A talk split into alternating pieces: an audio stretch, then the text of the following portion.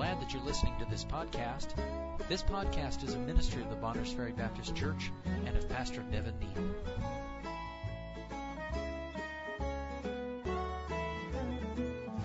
All right, Genesis chapter 3. So we're just going to read. Uh, I want to read the account of the temptation of Eve in the garden, uh, of Eve in the garden, and then I want to go forward and say some more things about what I believe John is refuting. And I believe as we go through the book, you'll see that's exactly what was going on. So, uh, Genesis chapter 3. Now the serpent was more subtle than any beast of the field which the Lord God had made. And he said unto the woman, Yea, hath God said, Ye shall not eat of every tree of the garden? And the woman said unto the serpent, we may, we may eat of the fruit of the trees of the garden, but of the fruit of the tree which is in the midst of the garden, God hath said, Ye shall not eat of it, neither shall ye touch it, lest ye die. And the serpent said unto the woman, Ye shall not surely die, for God doth know. Now, what did he say there? God doth know. God has knowledge that he didn't share with you. God doth know that in the day ye eat thereof, then your eyes shall be opened, and ye shall be as gods, knowing good and evil.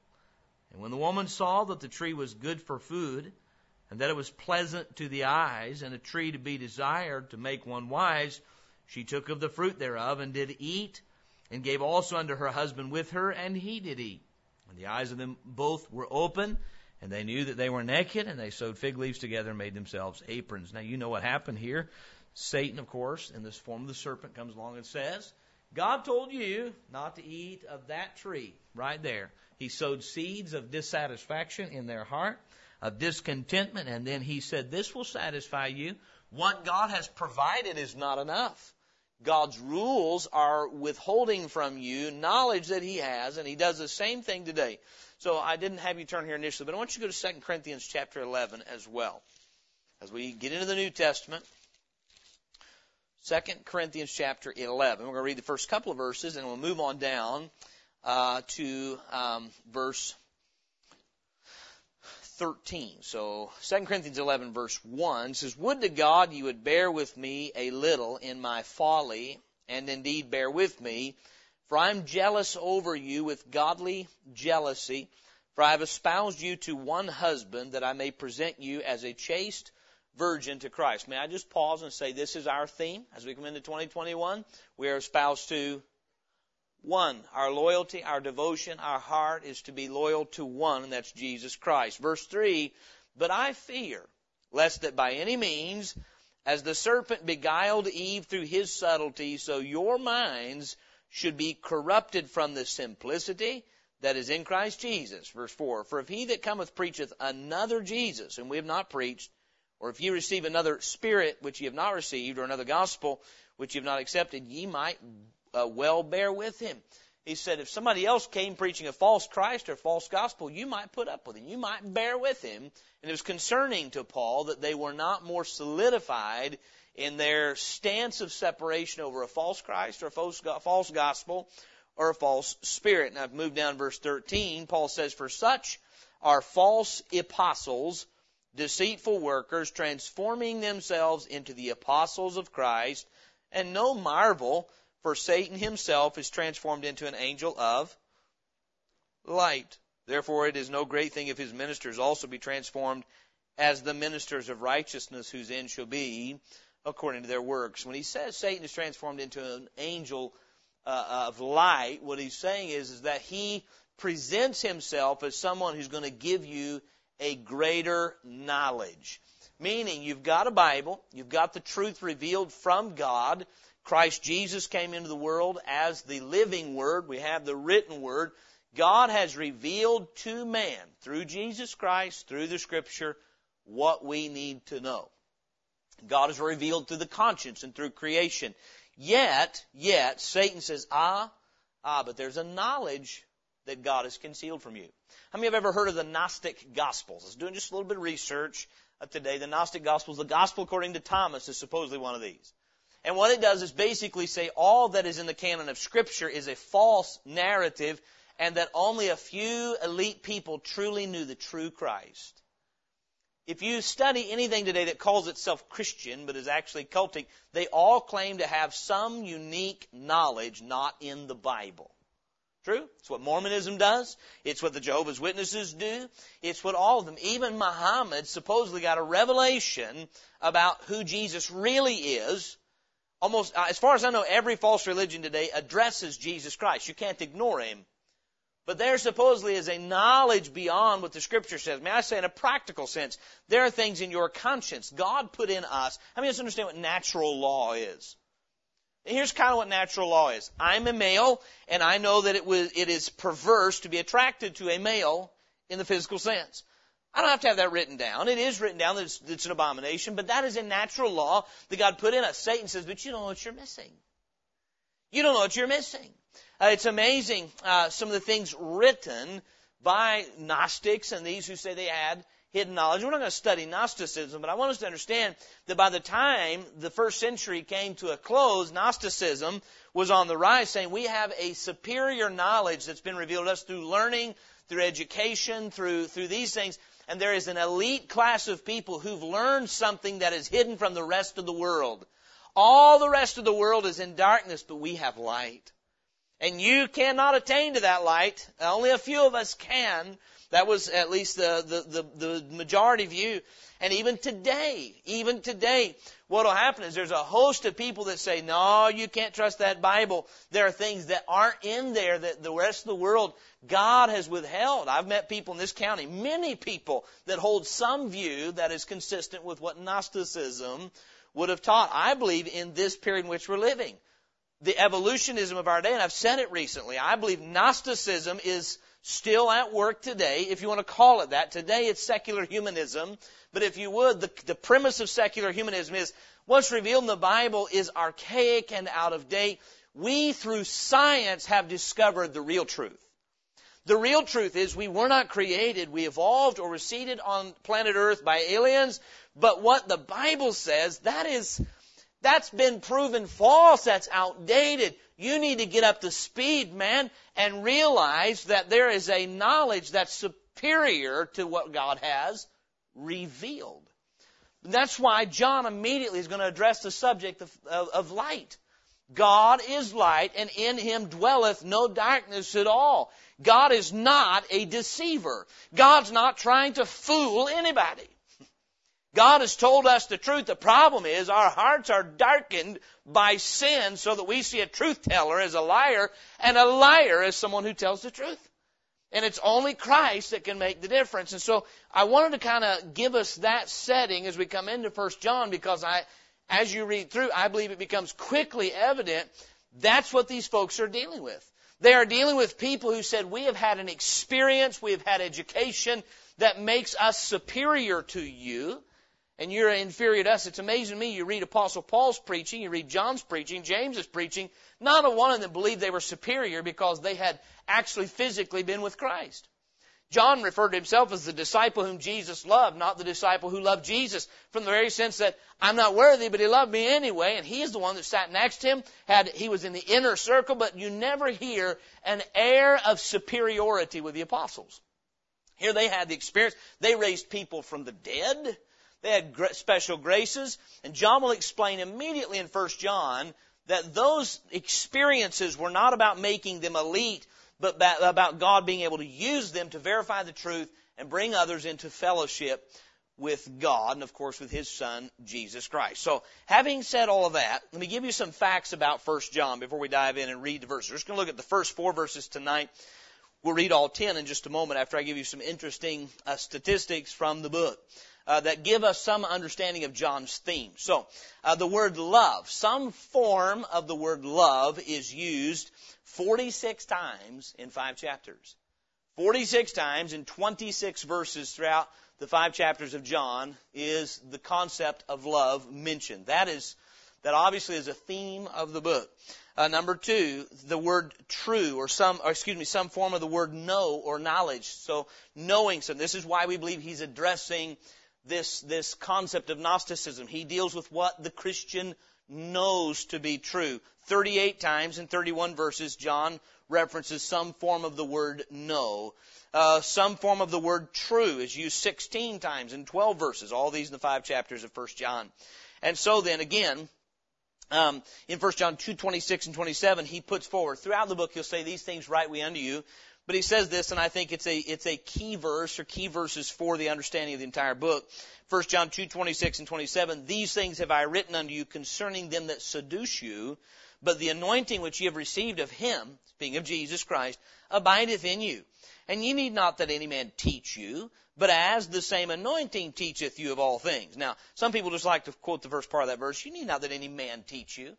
Well, if that's what John was saying, then he was contradicting his own teaching. He said, you need not any man teach you, but as the same anointing teacheth you. Meaning, you don't need somebody teaching you anything different than what the Spirit of God is teaching you through the Scripture. The way we would say it today is, if what some man's teaching you is not consistent with Bible, you don't need it.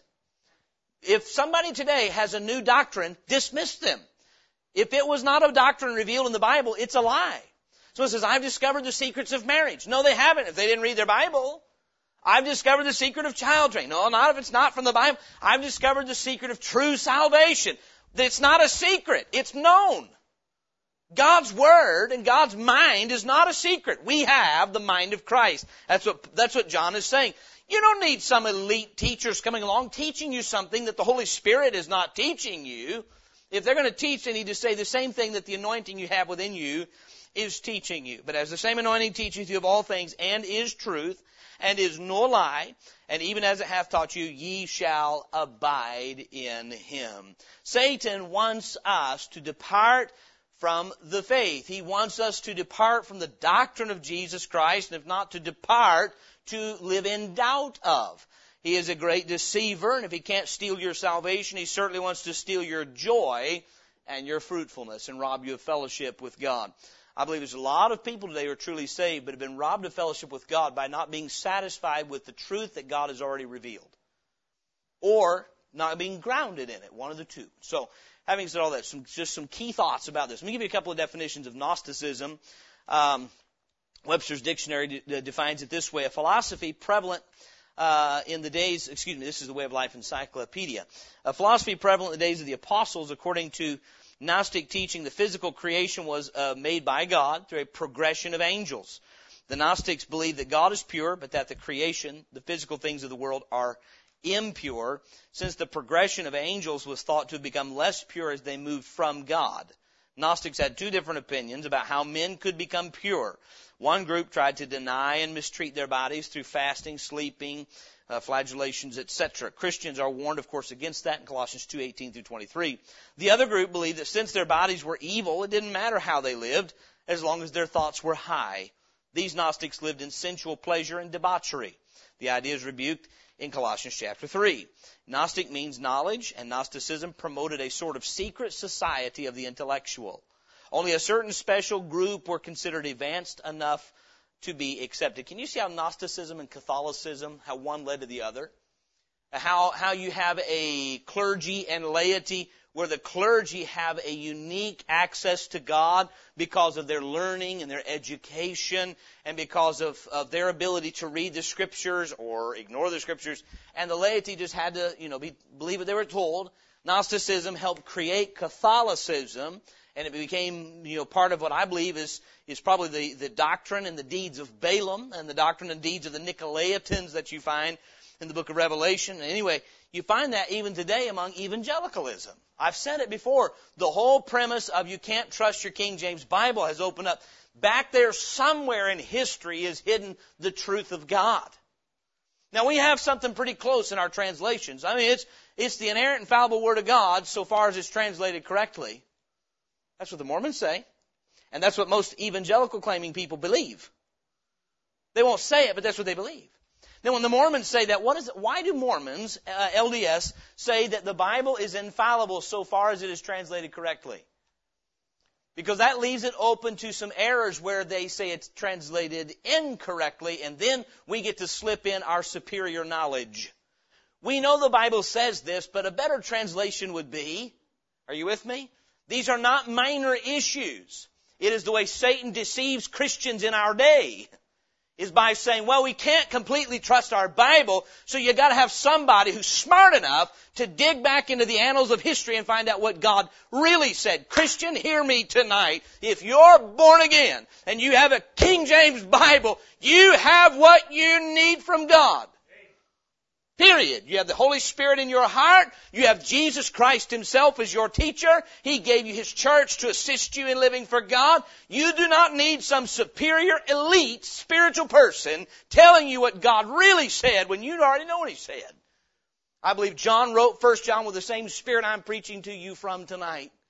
God's people were being meleeed. Uh, uh, they were being put aside by people that were causing them to doubt whether or not they were even saved in the first place because they did not share the knowledge that others supposedly had. I believe this, even to our day, there are those who delight in education and there are those who delight in experience. The charismatics are big on experience.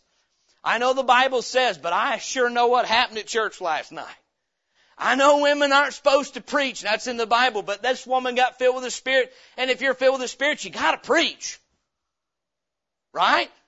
I know the Bible says don't speak in tongues unless there's an interpreter, but my goodness, when the Spirit is on you and you got a tongue to speak, you have to speak it, don't you? That's the charismatic experience. I know what I felt. I know what I experienced. Over here, you got the Calvinist. Well, We've studied and we've studied and we've studied and we have so much knowledge about theology that we can tell you, you know, all about God and the elect and all this stuff, and they delight in education. And if you want to have somebody that can debate you into a corner up a wall and over the other side, meet a Calvinist and challenge what they believe. If they preach the gospel as hard as they preach Calvinism, they'd turn the world upside down. But their prideful contention gets in the way. May God deliver us from both. Knowledge puffeth up, but charity edifieth. I believe God is not interested really in the education. I'm not saying we're supposed to be stupid. But it's not education that sets you apart unto God, and it's not experience that sets you apart unto God. It is Christ Himself that sets you apart unto God. And that's what John's going to emphasize in 1 John. And so then, uh, Gnosticism. The Gnostic is defined in Webster's Dictionary, in the 1911 edition, in this way. Uh, good at knowing. Someone that's good at knowing. Now you think about that. You ever met a know-it-all? Help me now. What does a know-it-all think? And they're better than who? Everybody. How many have ever met a know-it-all that said, I'm a know-it-all? No, because they know that's not right. So they pretend that they're not a know-it-all, though they are know-it-all, and they treat everybody else like dirt. Because you don't know as much as I know, then you must be inferior. No? Uh, but that's, that's, that was so the Gnostic in its general form is just someone that's good at knowing. Sagacious as a man that claims to have a deeper wisdom. One of the so-called philosophers in the first ages of Christianity who claimed a true philosophical, they claimed a true philosophical interpretation of the Christian religion. Their system combined Oriental theology and Greek philosophy with the doctrines of Christianity. Don't miss that. Combined Oriental theology thinking about God with Greek philosophy and Christian religion, and they, they combined all of that to come up with Gnosticism. They held that all natures, intelligible, intellectual, and material, are derived from the deity by successive emanations, which they called eons. Strange religion. In the first and second century, it became a powerful religion, as I understand. It's still alive and well today because the father of it is still alive today. It's branded secular humanism. It's branded uh, multiculturalism. It's, it's branded pluralism, but it's nothing but the same old lie that Satan gave in the garden that what God revealed is not enough. There's a deeper knowledge that if you just believe the Bible, you're a simpleton and you're deceived. Do you realize that today? If you believe creation, those who don't say you are what? Deceived. There, now, we don't know for sure how we got here, but we know that what God said is not true. And so then, we must be aware that though John was dealing with Gnosticism in the first century, it was sure seen that way, we're still dealing with it today, and that's why this book is so alive and helpful to us. Now, let's consider a few points about these first few verses. And we'll read all ten. We're going to focus on four verses tonight to get us started, and then, uh, uh, and then, God willing, over the next number of weeks, we'll be staying in the book of 1 John. 1 John 1 1. That which was from the beginning, which we have heard, which we have seen with our eyes, which we have looked upon and our hands have handled of the word of life. For the life was manifested and we have seen it and bear witness and show unto you that eternal life which was with the Father and was manifested unto us. That which we have seen and heard declare we unto you, that ye also may have fellowship with us. And truly our fellowship is with the Father and with His Son, Jesus Christ. And these things write we unto you, that your joy may be full. This then is the message which we have heard of Him, and declare unto you that God is light, and in Him is no darkness at all. If we say that we have fellowship with Him and walk in darkness, we lie and do not the truth.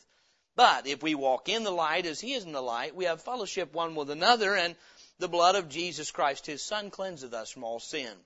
If we say that we have no sin, we deceive ourselves, and the truth is not in us.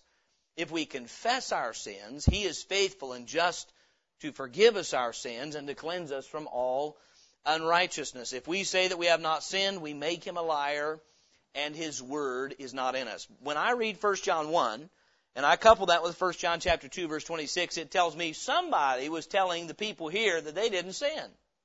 I don't think so much the believers that John was writing to believed they hadn't sinned. What John is doing is so there's some people trying to seduce you and they're trying to tell you some things that aren't true. They're walking in darkness, not acknowledging the truth that they're sinners, not acknowledging the truth of Christ. And you need to understand what they're telling you is not right. So he's going to immediately start exposing some things that aren't true. But in the first four verses tonight, he's really just going to introduce why he's writing to them and lay some things down. It's very interesting to me. There are those who would say, well, the deity of Christ got settled at the council of, and didn't get settled at any council. It was settled in the council of heaven before he ever came to earth. And it didn't take any time at all for the disciples. By the time Jesus resurrected from the dead, the disciples all knew that he was God in the flesh. Uh, Peter said, Thou art the Christ, the Son of the living God. Uh, that was when John wrote First John. There was no question in his mind or in the mind of any true believer who Jesus was. We begin tonight. I'm going to give you three points about tonight in the first four verses. John's premise. Now, premise is, is something that is already is an accepted and established truth, and you build an argument based upon that. So John's going to open the premise of his book. He starts off with in verses 1 and 2. He's going to really simply repeat some things that are in, in his gospel account in John 1. And that is, there's some fundamental truth here that we know to be true. And it wasn't up for debate and it wasn't up for question when he says this, that which was from the beginning. You think back to John 1 1. In the beginning was the Word, and the Word was with God, and the Word was God. Right here in John, uh, 1 John 1 1, it's the same thing. That which was from the beginning, which we have heard, which we have seen with our eyes, which we have looked upon, and our hands have handled of the, and what's the next three words? Word of life, and you'll notice word is capitalized. What he is referring to again is that Jesus Christ, John, 1 John 1 1 is the same thing as John 1 1. That which was from the beginning. In the beginning was the Word. Meaning Christ did not begin with the virgin birth, He always has been. He was in the beginning. He was there when we began. He's the creator. So his premise is concerning Christ's position as our creator. He just, he assumes that as a fact. That would be because, as I understand, Gnostics would deny the deity of Jesus Christ. And I'll be honest with you, there are many today, they deny it outright or they deny it uh, uh, on the sideline by insinuating that he is a mere man like us, but he just his premise is, of course, Christ's position is from the beginning. He is the firstborn of the creation of God, as it says in uh, the first begotten of the creation of God uh, in Colossians chapter one, uh, and we'll read a few of those verses in a moment. But he's just he is not even establishing again. The assumption is we know Christ is from the beginning. He is the creator. Number two, he deals with, of course, Christ's person. He's called the Word of Life. This deals with his position as the second person of the Godhead. He is God the Son, the Word of Life. He's referred to by John as the Word on numerous occasions. In 1 John 5, he'll refer to him as that again. In the beginning, uh, excuse me, there are three that bear record in heaven, the Father, the Word, and the Holy Ghost, and these three are one. And so the Word is another, because Jesus is God's message to mankind. The living Christ is, is, is the heart of God. Jesus Christ is the communication of the heart of God to man. His coming communicates God's love for man. His living communicates God's righteousness and holiness to man. His death communicates all of the above, God's justice, God's equity, God's love, God's mercy, All of that is communicated in the person of Jesus Christ. I believe this. I believe the Bible is the written uh, photograph of who Jesus Christ is. See, I want a clear image of Jesus. Don't look for some stupid picture on the wall. Read the Bible. It is the written record of the living Word. And so then, Christ is God's communicate. You want to know something about God, you must know it through the person of Jesus Christ.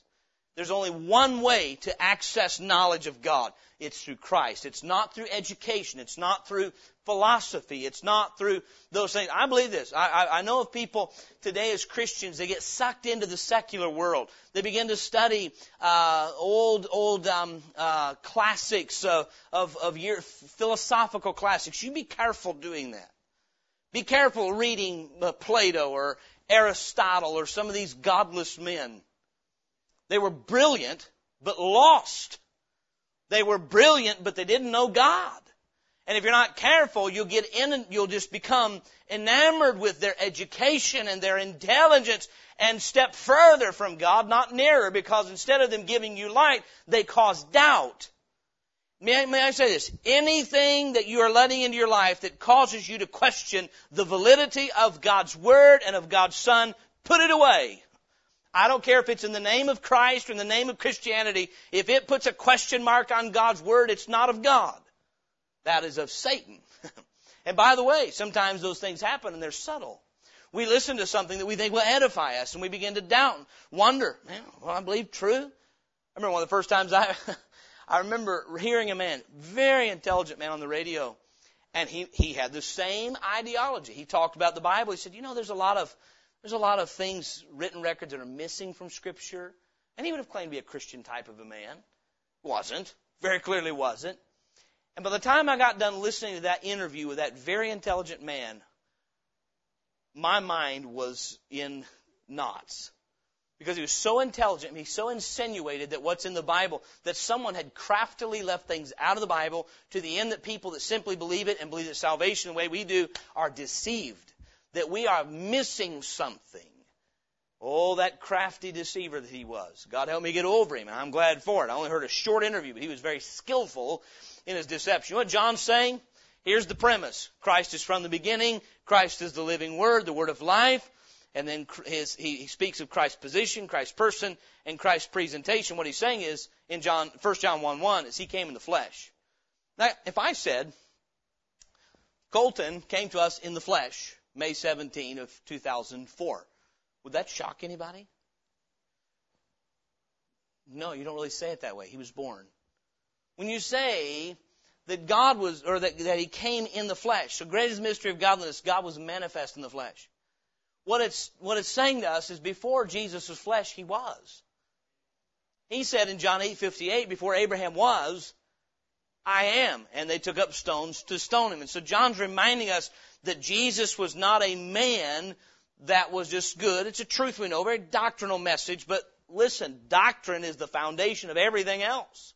It is vital that we have our doctrine right, and especially the doctrine of Jesus Christ. And so he says, that which was from the beginning, that's Christ as creator, which we have heard, which we have seen with our eyes, which we have looked upon, and our hands have handled of the word of life. What John is saying is, God, the living Word, the eternal life, came to us in the form of a human that we heard with our ears. Not everybody, John and the apostles, those that were eyewitnesses of Him. We heard Him with our ears. We saw Him with our eyes. We looked upon Him. We even handled Him. We touched Him. He said, Put your fingers in my hands to Thomas after his resurrection. He said, we actually laid hands on this person. He's literal and he was in a physical bodily form.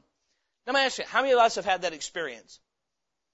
How many Christians, true born again believers, have had that experience of actually hearing Jesus speak with our physical ears, seeing Him with our physical eyes, especially following the resurrection, touching Him with the physical hands, being in His very presence? Now, if you did, if you actually did, people today that say they have had visions of the Christ, what do they typically do? How do we find out about that? They write books and they do interviews on TV so that they can show they have a knowledge that the rest of us don't. Paul said he was caught up to the third heaven. And he said, but there are things there that I'm not allowed to utter. He said it wouldn't be appropriate. God even gave Paul a thorn in the flesh lest he be what? Exalted above measure. I'll be honest with you, something that has plagued every group of Christian people since the first century is man-centered religion. We find someone that we believe is superior in some way and we worship them at some level. May I say this? We are no longer looking for a Savior. We have one. We don't need a Savior of Christianity today. We don't need a Savior of the Bible today. We don't need a Savior of America today. We have a Savior if you're born again. So quit looking for one. Quit looking for the person that's the perfect Christian. You won't find one. Quit looking for the perfect uh, marriage, for the perfect family. They don't exist. You have a perfect Savior, and everyone else that God uses in your life is just like you. That's what John's saying. He said, we had an experience you didn't have, but our experience does not separate us from you. It opens a door for us to minister to you. In Christianity, when you have more than other Christians, it's not so that you can elevate above them. It is so that you can help them be edified with you. Gifting in, the, in God's economy is not about elitism. That's what happens in the world. You have more money than somebody else, that means you're better than them. But in God's economy, when you have an experience spiritually that others don't have, it is that you may use that to help bring them into the fellowship that you have with God. That's exactly what John is writing. He said, these people coming to you, uh, I believe that's what's insinuated here. Listen, we have handled the word of life. We touched him. We heard him. We saw him. We looked upon him. He was among us. He's talking about his experience. Christ's presentation. The word in the, the word was made flesh and dwelt among us. And John says in John 1.14, we beheld his glory. The glory as of the only begotten of the Father, full of grace and truth. If John's laying all that down, in contrast to the people he's writing to. To my knowledge, none of these people had seen Jesus. None of these people had touched him. None of these people had heard him. None of these people had handled him. So what does this experience do for John? Look at verse 2. This brings us into John's proclamation. He says, For the life was manifested. That's God was manifest in the flesh. All right? That's 2 Timothy 3.16. Uh, without controversy, great is the mystery of godliness. God was manifest in the flesh, justified in the spirit, and so on. Says verse 2, For the life was manifested, and we have seen it. He said, We have, what I just said in verse 1 is true. We have seen it and bear witness and, and show unto you, notice the word show, that's light, revelation. Show unto you that eternal life, which was with the Father and was manifested unto us. He said, Jesus Christ, who is eternal life, was with the Father, was manifested unto us. Those of us who have seen it are now showing it to you. You know what he's saying? We're not keeping you in the dark, we're bringing you into the light. You know what the preaching of the gospel does? It sheds light on a, on a world that's dark. A world that believes that odd things about sin or not in sin at all, has odd views of salvation and righteousness. The gospel is there to shed light. And so then, I believe this, by the way. When we refuse to preach the gospel, I believe often it's based in pride so that we can hold an elitist view. You know, one of the, you know one of the primary fruits of Calvinism is? It shuts the gospel preaching up. You can track it, you can trail it, you can study it, but movements and conventions and associations and local churches that, uh, that embrace Calvinism may for a time continue to evangelize, but ultimately if, if, if you believe that foul doctrine, you're going to have to stop preaching the gospel because why would you? God's going to save who He's going to save, and you and I can't make a lick of difference, even though God told us in Jude we can. You can't, through compassion or fear, make a difference. Uh, now, by the way, I'm sure some good Bible scholar could tell you why what Jude says is not what it means in verses 22 and 23. Because there's a superior knowledge there than what you read and the Spirit of God tells you in His book. My point is this. What happens is we get lifted up in pride, and it's in all of our nature, so we all need to take heed. Lest we do that and seal up the knowledge. Look, this room is filled with the knowledge of God's Word tonight. Why? So we can be the best church in town? So we can say we're smarter than the next church down the road? We're the ones that are truly spiritual? We're the ones that are truly saved? Or did God give us light so we can give it to somebody else? God does not give light to elevate us. God gives us light to use us to disseminate that light. Ye are the light of the world. A light under a bushel, a light under a bed cannot shine. And that's what John's saying. He says, hey, we handled the word of life. We are witnesses that God gave us eternal life. We saw it manifest in flesh. And that's what we're telling you. We're not concealing this knowledge. We are giving this knowledge. We're revealing it. We show it unto you, that eternal life, which was with the Father and was manifested unto us. Verse 3, he says, that which we have heard and declare, uh, that which we have seen and heard, declare we unto you, that ye also may have fellowship with us. And truly our fellowship is with the Father and with His Son Jesus Christ. And these things write we unto you, that your joy may be full. John's proclamation, verse 2, I'll give you three things about it. It was sincere. Acts 4, 18 through 20, he said, we do but speak, he and Peter said, we do but speak the things which we have both seen and heard. John wasn't making stories up. John had literally sat next to Jesus at the Last Supper, had leaned over and said, Which is, who is he that betrayeth thee? He was that close to God in the flesh.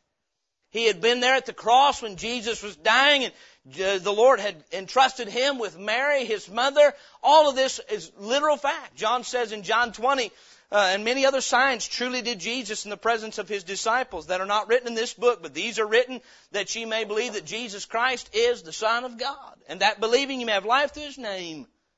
He said, what I'm saying is, he's not embellishing anything. He's not making up tales. He said, we've handled him, we've seen him, we've touched him, and we're just telling you what we've seen and heard.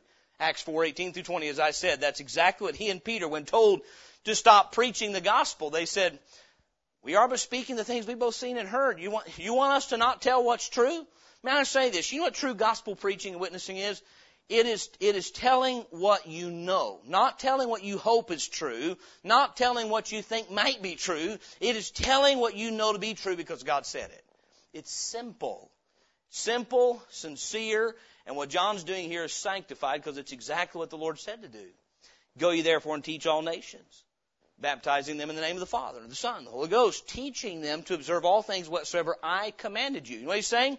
We are simply passing on. We have some knowledge by experience that you don't have. And what I'm going to do here is pass on to you what I know to be true. I have an experience you don't have.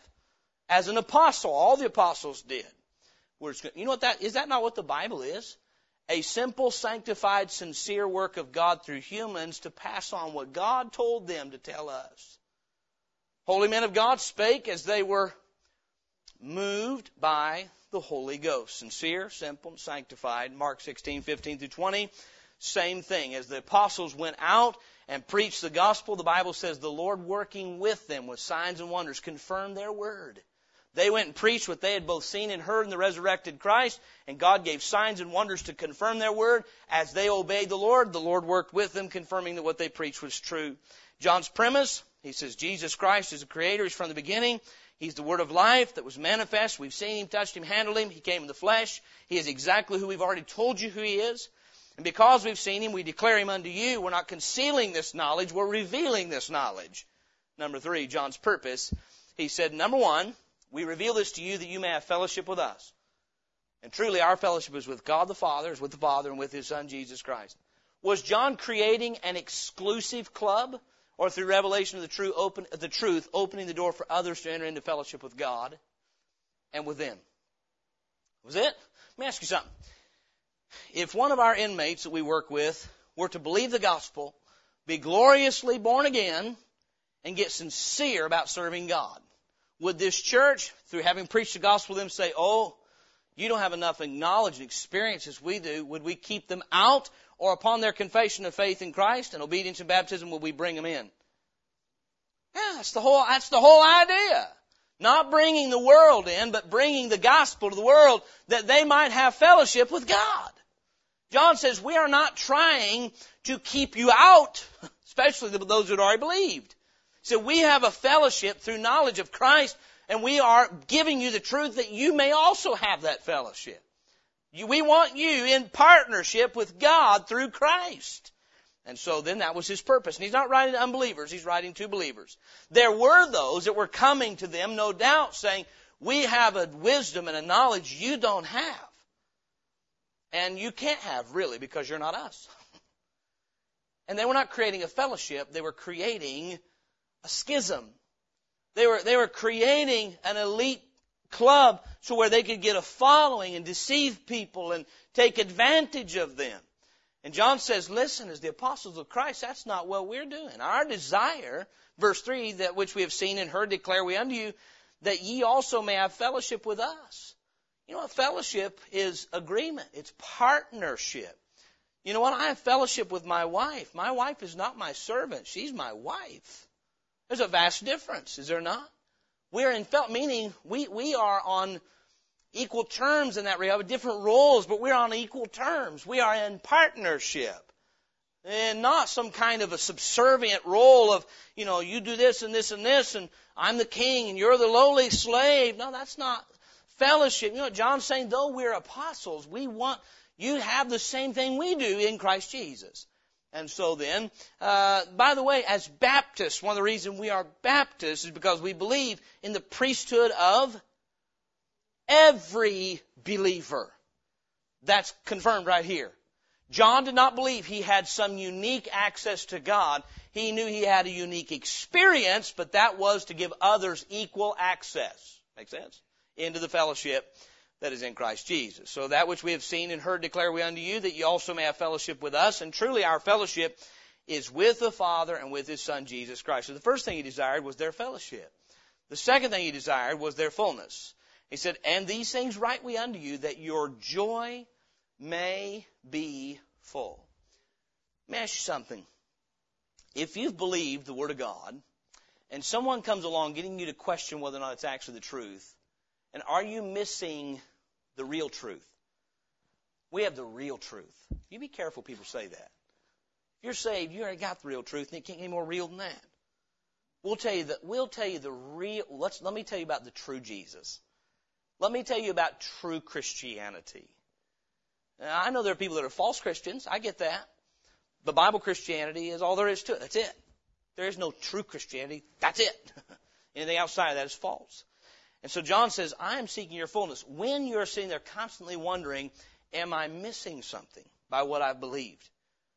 You know what the result is? Fear, distress, doubt, depression, all sorts of things. Not joy, I promise you that. You know where joy comes from? Faith. You trust the Lord, you have fullness of joy. The Lord Jesus had said very plainly in John 15:11. Let's turn over there very quickly. John 15:11. You remember what the Lord said in John chapter 10? The thief is not come but for to steal and to kill and to destroy. May I say this? Satan comes along and he says, What you believe, oh, you're missing the real truth. What you're being taught, what you believe from the Bible, what you've you know, accepted as truth, Ah, there's, there's more to it. There's more to it than the gospel. There's more to it than God created you. There's more to it than, than what you understand. Your worldview is so narrow. It is so limited. There's more light out there that you're not getting. Boy, in the heart of the believer, that'll sure mess you up and rob your joy. He comes to rob you of your joy. Rob, he can't rob you of your salvation if you're born again, but he can sure rob you of the fruit of the Spirit by casting down. John 15, verse 10, if you keep my commandments, you shall abide in my love, even as I've kept my Father's commandments and abide in his love. Verse 11, these things have I spoken unto you, that my joy might remain in you, and that your joy might be full. You know what John's saying? He said, we're not writing to you to rob you of anything. We are writing to you to solidify you and help you have fullness of joy. May I say this? One of the primary purposes for the book of First John for the Christian today is to help you have fullness of joy. How many of you have ever known a Christian who doubts their salvation that has fullness of joy? They only have joy in the days they're not doubting. And those aren't many. Because once Satan gets a foothold and gets you to question, somebody say, well, I don't question the Word of God. I know God said, what God said is true. I'm just not sure if I have the Word of God. Well, then you're questioning the Word of God. I don't question the Word of God, I question myself. May I say this? You never need to have confidence in yourself, not ever. But if you've trusted Christ, that's confidence in Him. You can rest in that. you'll find 1 John is about instilling confidence and assurance in God's people that they might have joy. And I say this tonight. The Spirit of God wants you confident in what Christ did for you the day He saved you. He wants you confident in His power to keep you. He wants you confident in His wisdom. He knows how your life should best be lived. He wants you confident in your, uh, uh, re- in your, in your faith in Him and resting in Him. And that's where fullness of joy comes from. And so, the false teachers, the accuser, the liar had come along through seducers, and certainly their goal was not the fullness of joy. God's goal for us is not only joy, that His joy might be in us, but that our joy might be full. And so then, as we move forward in 1 John, we'll know a lot of things are going to be said, but one of the primary reasons the book was written is that God's people not might gain salvation, these are already saved people, but that they might have fullness of joy. Know this, when you start questioning the truth, it will rob you of your joy. When you start questioning the truth that God has already revealed to you, it's been said this, never question in the dark what God has revealed to you. Never question in the night what God has revealed to you in the day. God gave you light through His Word, and you saw there's true, and He persuaded you. Don't question that when Satan starts, when the clouds of life come over and God's not easy to see and you can't see what's going on. You just keep trusting in the truth, and therein is our joy. Amen? And so we've just kind of scratched the surface and started in this thing uh, tonight. God willing, we'll be coming back each week. I'm looking forward to First John. I think it is so pertinent to the time in which we live and to our time in this church right now. Amen.